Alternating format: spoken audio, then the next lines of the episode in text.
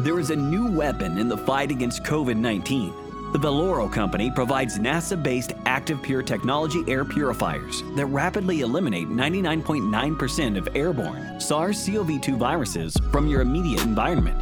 This amazing advanced technology filtering system was first developed for use by the NASA Space Shuttle program and now, to help meet the curable demand of the global pandemic crises, this amazing technology is made available at affordable pricing to the general public for your home or place of business use.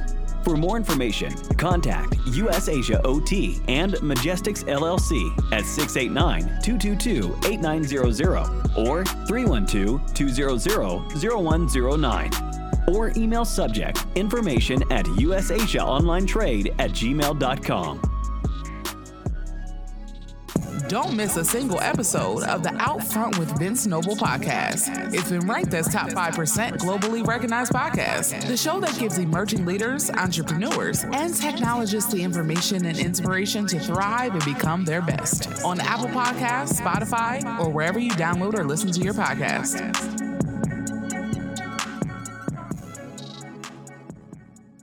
Welcome to this episode of the Outfront Podcast with host Vince Noble. For sponsorship and advertisement opportunities, please contact info at nobleresolutions.com. And now, your host, Vince Noble. Hello, everyone, and welcome to the Outfront Podcast. I am your host, Vince Noble. Hey, as always, before we get started with these extraordinary conversations, want to say, as much as I love how intellectually stimulating they are, they are meant to do far more than pique our intellect. They are meant to inspire us and drive us into meaningful action. So as you listen, our guests are not solely on this show to promote themselves, their services, or products, but in large part to provide significant insights and actionable steps to encourage you and engage you, thereby helping to shift you from one level to the next. So I encourage you to listen and think about how you may be positively impacted in some way. No matter who you are, it is my greatest hope that you find tremendous value in today's episode. Hey, I am super excited today. We have the distinct pleasure of having the author, Andrew Minott. He's come with us on the show today. We'll be talking about his new book, Prove Him Wrong, a powerful personal story of a young man who traveled from Jamaica to America believing he would land in the place where dreams come true, and so much more. We certainly have a lot to unpack in this episode, so let's go. Shouts out to Vince Noble. What up? That's the big homie. Help me stack when my pockets was flat. Now I got a grip on me. Information, motivation, inspiration. Inspiration. Make sure that you avoid elimination. Elimination. Renovation of your finances. I done had more than five chances. Vince got more than five answers. A celebration. Let's hire dancers. All this good game you bet not bypass. Out front, out front. Yep, that's the podcast. Andrew, welcome to the show today. Thanks for having me. I really appreciate it. Thank you. Hey, awesome, sir. Listen, it is certainly a pleasure to have you on the show with us today. And so, for, for those who may not know you, all that you do, tell us a little bit about yourself and what has brought you to the work you so passionately do today. I'm Andrew Minott. Um, basically, I'm I started out in music um, as a promoter, actually as a producer, then a promoter. But my the promotion I've done led me to a lot of different avenues in music.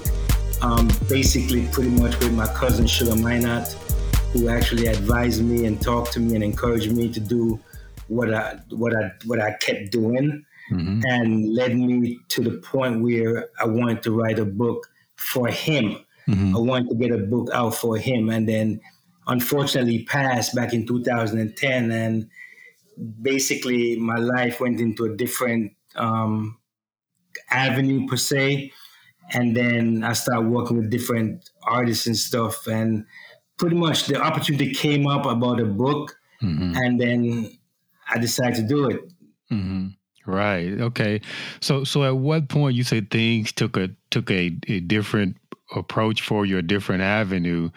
Um, what was it that you first realized that you know this particular book that you would write? To be perfectly honest, um, when I approached my cousin about writing his story mm-hmm. back in 2009, and I had to be convincing him to do one because he didn't really want to do a book because he said his his love for music was what he did music for, mm-hmm. not to show people and everything else. But after him telling me all the things that he's done, like people may not know, but that group Musical Youth um, from England, those kids that passed the Dutchie, yeah. he discovered them. Oh wow! He was okay. the first reggae artist to ever tour Japan. Not even Bob Marley did it; he uh-huh. did it. Uh-huh. Wow! Um, he he accomplished so many. There's so many hit songs that people know, like that song "Ring the Alarm." That mm-hmm. artist he discovered him. Junior Reid, that song "One Blood." He there's tons of music, artists in reggae music that he discovered, but he never got his just due. Right, right. So when he passed away, I was basically I was I was devastated about not letting the world know what his story was supposed to have been. Yeah. And then two years ago, I met Mr. Angelo Ellerbee, and we were talking about different stuff and unpacking like my life per se, and then he just said, "Why don't you write a book?" I said, mm. "No, I, I can't. I don't want to do that. I'm because I've always been a very private person, always. Yes. And for me to start talking about my life and going down this rabbit hole, it, it was like no turning back. You know, mm-hmm. like they say, once you're on the internet, you can't get off. Right, right. Yeah. yeah, well, Andrea, you know, I certainly, uh, you know, uh, thank you for um, sharing a piece of your heart with us uh, in this book, this piece of work, a, magnificent, wonderful, wonderful piece of work here. Um, you know, one thing I always say is that, um, you know, your story is your story, um, uh, but you have to be willing to tell your story. And, and, at times, you never know how the world will respond to your story until you tell your story. And I think uh, in this story, it is so timely in that oftentimes uh, men in particular um, are not willing to um, unpack the predicaments from their past and address the things as we move forward. So, uh, in that in itself, it's it's a great read on the book. Um, and I, I, was reading a particular passage, Andrew, from the book, um, and, and, you said, um, "Writing this book made me deal with my disappointment um, and, and it lays so heavy on me. Why do I hate disappointment so much that it can enrage me and cripple me at the same time? Let's unpack that, if you will. Talk to us a little bit about the genesis for that particular passage and and your overall inspiration specific. Basically, um, when I started writing the book and I started had to go deep, um, because I realized for it to really work, I had to go really deep. Right. And I had to be honest with myself. Mm-hmm. So I couldn't do half truths and all that. So I just went all the way in. I didn't I didn't spend a lot of time on any one topic. Right. Because my life is so diverse. I've been through so many things at, at a short period of time in my life. So that happened because it started out my whole life, like with my grandmother. Because, mm-hmm. like I, I detail in the book, when I said disappointment is, it, it enrages me. And mm. it basically, I hate when someone says they're going to do something and don't do it. Right. It's, it's, it's one of my greatest pet peeve in life. And I didn't even know it was that way when I was eight, nine years old. Mm-hmm. And pretty much when my grandmother promised me that bike if I pass this this examination. And then when she told me I promised to comfort to a fool, I didn't understood what that meant coming from my grandmother. Mm-hmm. But then I knew I was disappointed. And that led me to actually start looking out for disappointments because then I started saying, if she could disappoint me that bad, then who wouldn't? Right. So it, I, I was so enraged with a lot of things like I had a really bad temper growing up. Um, even my same grandmother told me I wouldn't live to see 19 years old.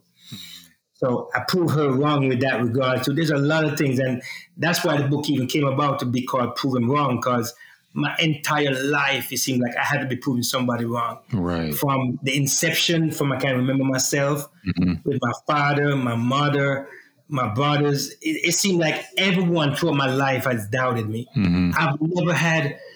I can't even remember when was the first time someone said encouraged me and said, "Yes, you can do that. You can do this." Right. Maybe my cousin did it, Right. but initially he was like, "You have to be strong," and I realized that it was a matter of me coming out and actually say it to the world that I'm going to prove everybody wrong that doubted me, and basically that's how it all came together.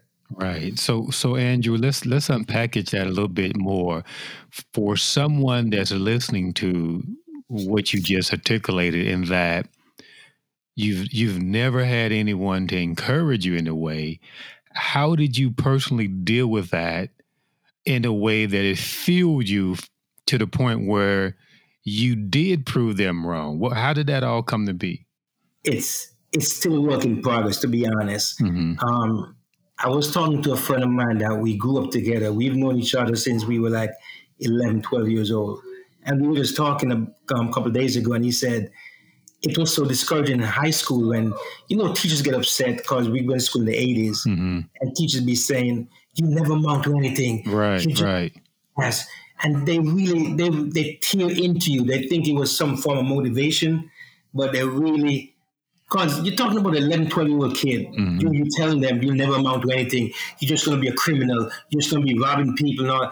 You're like, and we're talking about it, and we're like, man, you know, they really messed us up when we were kids. Mhm. And I know a lot of people have gone through that. A lot of people Mhm. have, like, your mom, your dad get pissed off at you and then said something like crazy. That's why you're this and that's why you're that. And it angers us. And we talk about it and we said, I grew up so angry as a kid. And I was, and maybe it's the grace of God that makes me, that made me not go off the deep end. And because there was no therapy back then, like you say, okay, go speak to somebody and all that. Mhm. And I know a lot of kids to this day are going dealing with that in school, in relationships with their parents. They tell them that they're not amount to anything, and you you just just like an, and a single mom would say, you're just like your father. Right, right. We've all heard these things. We've all heard these stories. Mhm. But how it affect the child that's there, you don't really know because you're just throwing words out. But words can really hurt you, Yes. Yeah. you know. Yeah. So that what made me start thinking deeper into these type of things, though. Yeah, you know the the the, the Holy Scriptures tells us that uh, you know life and death is in the power of the tongue. Uh, Exactly. And I find that to be so true, so true that um, the the lasting effect of the words um, that that you know people spoke over our lives in a way that we were conditioned to believe or to think certain things of ourselves, all these limiting beliefs. Um, ultimately they were planted that way by someone that potentially um, that we looked up to that was an adult or or or, or teacher like you said that that put that first impression on our mind that we could or could not achieve a certain thing um, based on that word so you know it's it's it's it is a a powerful thing to think about in terms of um, watching your words when you speak to a, a, a child. Uh, In a way, you know, the, the biggest lie that we heard when we was growing up in school was, um, "Sticks and stones may break my bones, but words will never hurt me." That's a lie. That's a lie. That is a lie. You know, bro, that is a lie because they do. Was hurt. Yes. So, so um, Andrew, what would you say? You know, was your hardest chapter in this book to write, and why?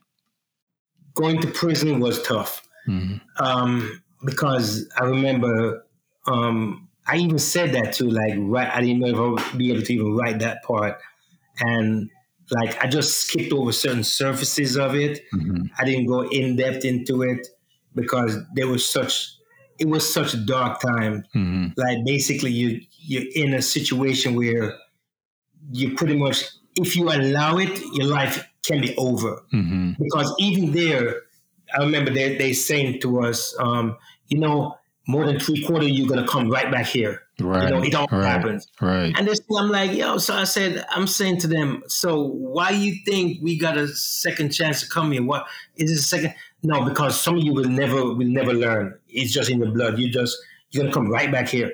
And they were saying this to us like totally breaking us down and everything that comes with it. Mm-hmm. And I remember when I was there, I met this this guy. He's from Chicago. He's like a one of them OGs and stuff. And he just started talking to me.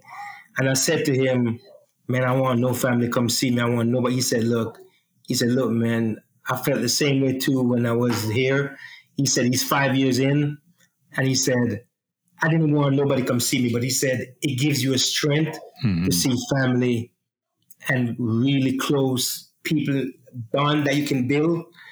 And it helps to make the day go by. Right. I remember him telling me, just do the time, don't let the time do you. And it, it was such a hard time because we we were in a situation where they treat us so bad and we were like nothing. We were, we were just a number to to, mm. to the CEOs there. We they woke us about 4:30, 5 in the morning, had us doing hundred push-ups right off the bat. Then the, it, it, was just so, and we we were always on our feet. Mm. And then the little glimmer of we only had one, we only had like three hours of visiting time on Sundays. Mm. And if you mess up, you would you would lose that. And we had one one phone call for the week, mm-hmm. one for 15 minutes. That was it.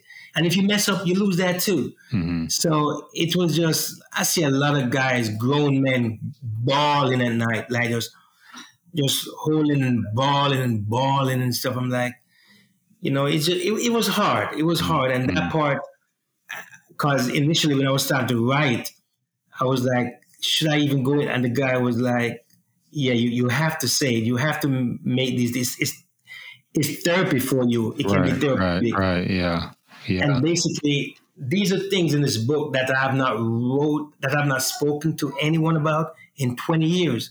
So by me writing this book, it's the first I've actually unpacked this in 20, 25 years. Mm-hmm. I just had to deal with this now. Yeah, yeah, that's awesome. So Andrew, as a result of of of, of going to prison, um, actually, how, how much time did you end up spending incarcerated? Um, initially, my sentence was 30 months. Mm-hmm. And by me going to the boot camp program, because initially I got 37 months, mm-hmm. and only based on the federal guidelines, and only the judge could have dropped it down. But because I was sole custodial parent for my sons, mm-hmm.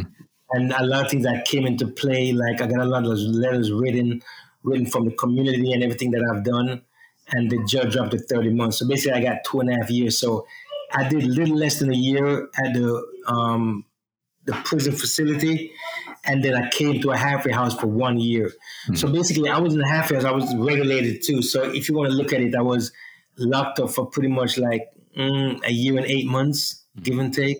Mm-hmm. And then I was on probation for another three years after that. So even the time I was on probation, I couldn't really do anything. And I actually broke the rules again, as I say in the book. Um, but things I did I shouldn't have done, but I took chances. But it, it's just one of those things that you know I learned from my mistakes, though, man. Um, mm-hmm, mm-hmm. some things like not to trust people, especially that's the biggest one. Because I was always so trustworthy in people and took people word for what it says, but I learned the hard way, man. Don't take people for their word. It's, it's right, not, right, right. So, so Andrew, you, you mentioned you know that that writing this book or writing uh, in general was a was a source of, um, therapy. It was therapeutic in a way. It was it was pro- probably spiritually enlightening in a way, and didn't recognize it. Um, you know, how did you did you get any help like unpacking and releasing and dealing with some of that as you as, as you was writing? Or begin to write the book or you just released it and and and you found your own level of um, you know heightened spirituality as a result of it or healing or whatever the case what was talk to us about that process a little bit for you. Okay um, when the process started like i met with mr kevin taylor um, who is also a pastor, and it was hard. Like initially, it was hard to even talk to him about certain things. So mm-hmm. when I like started to write, and he said, "Okay, let's do this together." So he, we were on the phone, we were on Zoom together, and we are talking, and he said, "Just be honest, open and honest. That's the only way it's going to work." And I said, I, have never really done this before. So I said, this is going to be really hard for me because I've always been a very private person. Mm-hmm.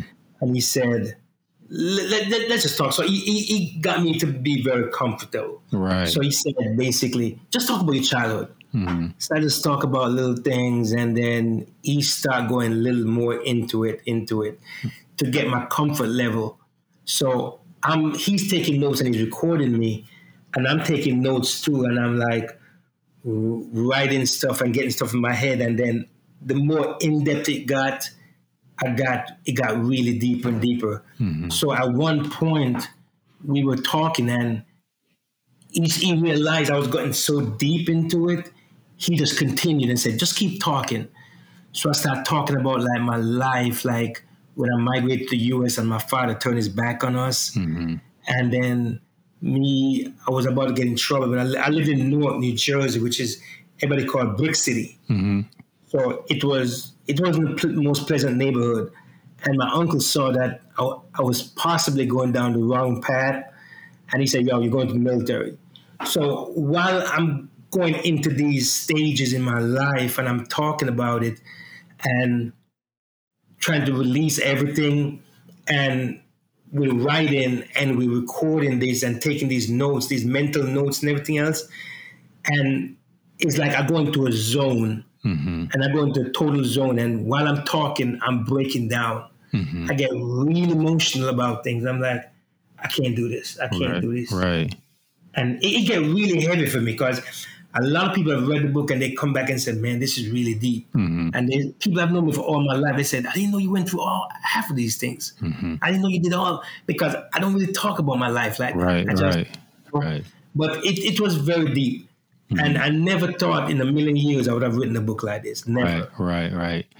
Yeah, but Andrew, I, I think it's uh, you know again um, from a from a male perspective, and, and particularly amongst um, African American men um, that are still somewhat trying to move forward and navigate life um, with so much generational trauma, if you will, and and really they they, they are struggling finding the process of coming through that. And so, what you shared with us and, and those that are potentially listening there's so much value in, in, what you just delivered in that it is a way to deal with um, some of that um, trauma uh, that you know we often carry throughout different stages and ages of life and and they're undressed un, they go unaddressed and they prevent us you know from really having this quality of life that we seek and we don't even recognize it Yep. So yep. That, so that, that is so important. So Andrew, let's shift a little bit um, and talk about as a you know as an independent, um, self-published um, author. You know, for those that are considering you know publishing their own books and and marketing and promoting, what would you say was the best money you spent as an independent um, publisher? wow, the best money I spent um, was probably initially when I met um, Mr. Angelo Ellerbee, mm-hmm. in the sense of he believed in me that I could have done this because I didn't even believe. He proved me wrong because I didn't believe I could do this. Mm-hmm. And initially, because I was working with a rapper, and that's how I ended up meeting him because I heard of his status. He's he's legendary. Um, he's worked with everybody from DMX to Michael Jackson, Whitney Houston, and it was just it was just like I don't know. It was God sent that we teamed up to do to meet and do this, and I got through in the sense of when I initially started to work with this other rapper, and, and things went another direction. And then when he encouraged me and said, you know what, you should write a book. And I didn't even understood what that even meant or what it mm. detailed. And I'm like, man, uh, how do I even go about this? How I, because I know a lot of people talk about writing a book, and even to this day, a lot of people don't have a clue how to even get started. Right, right. But the initial progress of getting it done and meeting these people to get to where I'm at right now and doing this, and to be honest, the fact that I've seen so many people have reached out to me and said, "Thanks for writing this book. It has helped them." I'm good with that. You know, the mm-hmm. fact that I can actually help somebody else and they understood. Someone even reached out and said they now understand how the relationship with their dad because they're of Caribbean descent, but they could never understand why fathers, especially in the Caribbean, and even black fathers in the whole, mm. were so absent or nonchalant mm-hmm. about the relationship with their kids. My father never told me he loved me. Never. Mm. Up to the day, he never told me he loved me. Mm.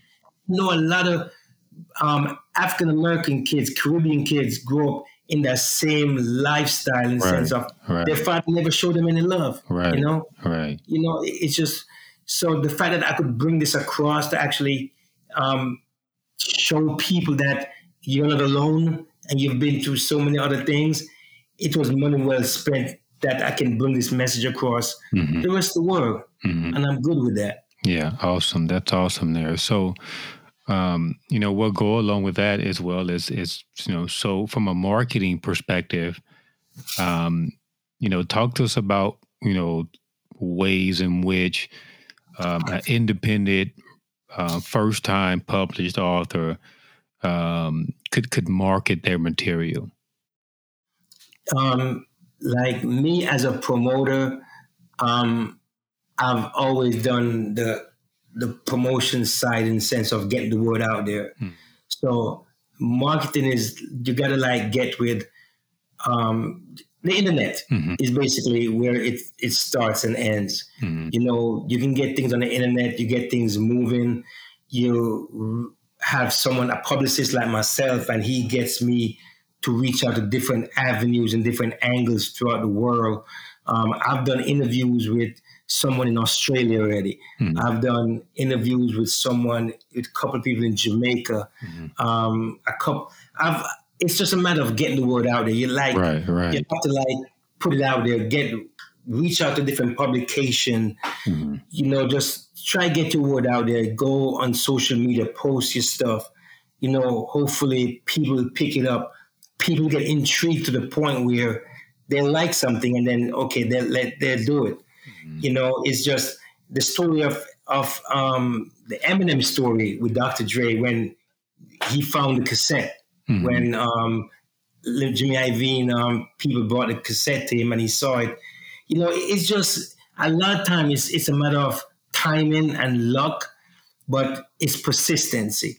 You got to be persistent in everything you do right. and keep pushing. No matter what you do, no matter what people tell you, prove them wrong and just push forward. Absolutely. And just try doing it over. And just don't stop until you get what you're supposed to get. Right. Absolutely. Absolutely.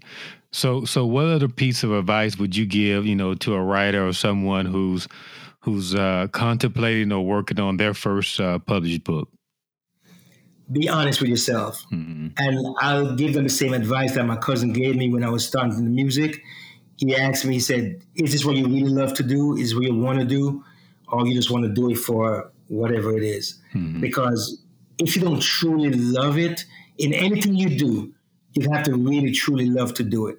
Because then the downside is that when you don't and it doesn't work out initially how you plan it, then you start really hating people and hating the process and hate everything that goes with it mm-hmm. because you were looking for something else that wasn't really there. Right. So just make sure that you really love to do this because even with me, like I've always been a private, all my life I've been very private, very, mm-hmm. very private. Now, all of a sudden, my whole life is on front page now. Right. So I had to be prepared and prepare myself to know what the world gonna know about everything now. So mm. you know mm. what? Because once you Google me now, all this comes up. Right. So it's just a matter of like be true to yourself, be real to yourself, and basically let the chips fall where they may. Mm-hmm. But just know that you got to understand that there's going to be good and bad in everything you do. Right, right. Just be prepared. Just be prepared for everything that comes and have a plan to deal with it. Yeah, yeah. There's there's a there's a certain level of liberation, if you will, a certain level of of freedom, of weight being lifted off. As you said, um, you know, you released it in this book. You put it all out there. Now everyone knows. Um, and being honest with yourself and just sharing that, sharing a piece of your your heart um, with people in a way that in itself is is liberating uh, in a sense. It is, though. It is. Mm-hmm. So, you know? so in writing, you know, did did you you know go through a process, um, you know, midway near the end or in entering into this process um, that you intended this particular book to stand on its own, or or are you having intentions of building a body of of, of work or books that's that's connecting to this book as well? I've heard so many people ask me the same thing mm-hmm. recently. Uh, um, like I said, I never intended to even write a book, mm-hmm. and because I remember going through the process, I said, "Why anybody want to read about me? Nobody knows about right, me." You right, know, right, right. I said, "I said my cousin should have done a couple people know who he is. You know, he is he is sold out um, stadiums and all that." I said, "Nobody know who I am," mm-hmm. but after I got a lot of the reviews and people saying how much it has helped them and everything else. And the way I wrote the book, and a lot of people so far told me, yo, you should do a movie. This this book can write like a I'm like, I'm not even thinking about any of that stuff right. to be honest. and, but because of how I how I wrote it, I didn't drag out any one topic for any long periods of time. Yeah. Like the instead of me doing promotion, I never really include the in depth of how the promotion game went when I was traveling to Europe and Africa doing like tour promotions and everything else mm. and being a tour manager. I never got in depth in a lot of these things. So it's open that it's there that I could do another book mm. because I'd, I'd never told about every single thing, even the military. Um, there were so many things that happened while I was on the ship. Because mm-hmm. just imagine, I'm on an aircraft carrier at age 19, 20 mm-hmm. in the middle of the Persian Gulf. Mm-hmm. There's a lot of things that happen out there. And, and, and I just spoke about like two incidents. Right. You know, because again, while I was talking about it, it got really heavy and really deep. Mm-hmm. And I couldn't really go into a lot of things like the first time. So now I have a comfort level. Right. I can probably deeper into other things in my life per mm-hmm. se. Mm-hmm. You know, because like even the relationships, um, I'm happily married now, and I've had past relationship. And while I was writing it, I was debating how my wife would take it. Like in the past relationship, she knows about my past, mm-hmm. but to relive this again. Right. And right. I, I, there, there, there's one famous person who's actually she's in the limelight right now again mm-hmm. that we went out for a couple years and i talk about that in the book and these things are something like it was just a timing of it i didn't plan it like this it just happened this way mm-hmm. but there's so many things that's available to me that i could write another book and i could get more in-depth into things just like when Obama did Dreams of My Father and the Audacity of Hope. Mm-hmm. There, there, there's so many things I could go into more, but hopefully this this work can actually put me in a position where I can have that option to do that. Right. Absolutely. And, absolutely. Absolutely. Yeah. So then I'll get to do that then. So, so Andrew, what what does you know the remaining of you know 2023 look for look like for you, and and then moving into 2024? I'm, I'm gonna I'm gonna promote this book mm-hmm. as much as I possibly can. Right. Hopefully, um, it really reaches a lot of people. Right now, it's actually it's actually number one in the Caribbean and Latin American literature mm-hmm. in new releases on Amazon, which was totally surprising to me. Mm-hmm. And the reviews I've gotten is so like wow. So I'm looking forward to doing like um, some form of a book tour to promote this for mm-hmm. 2023. Mm-hmm.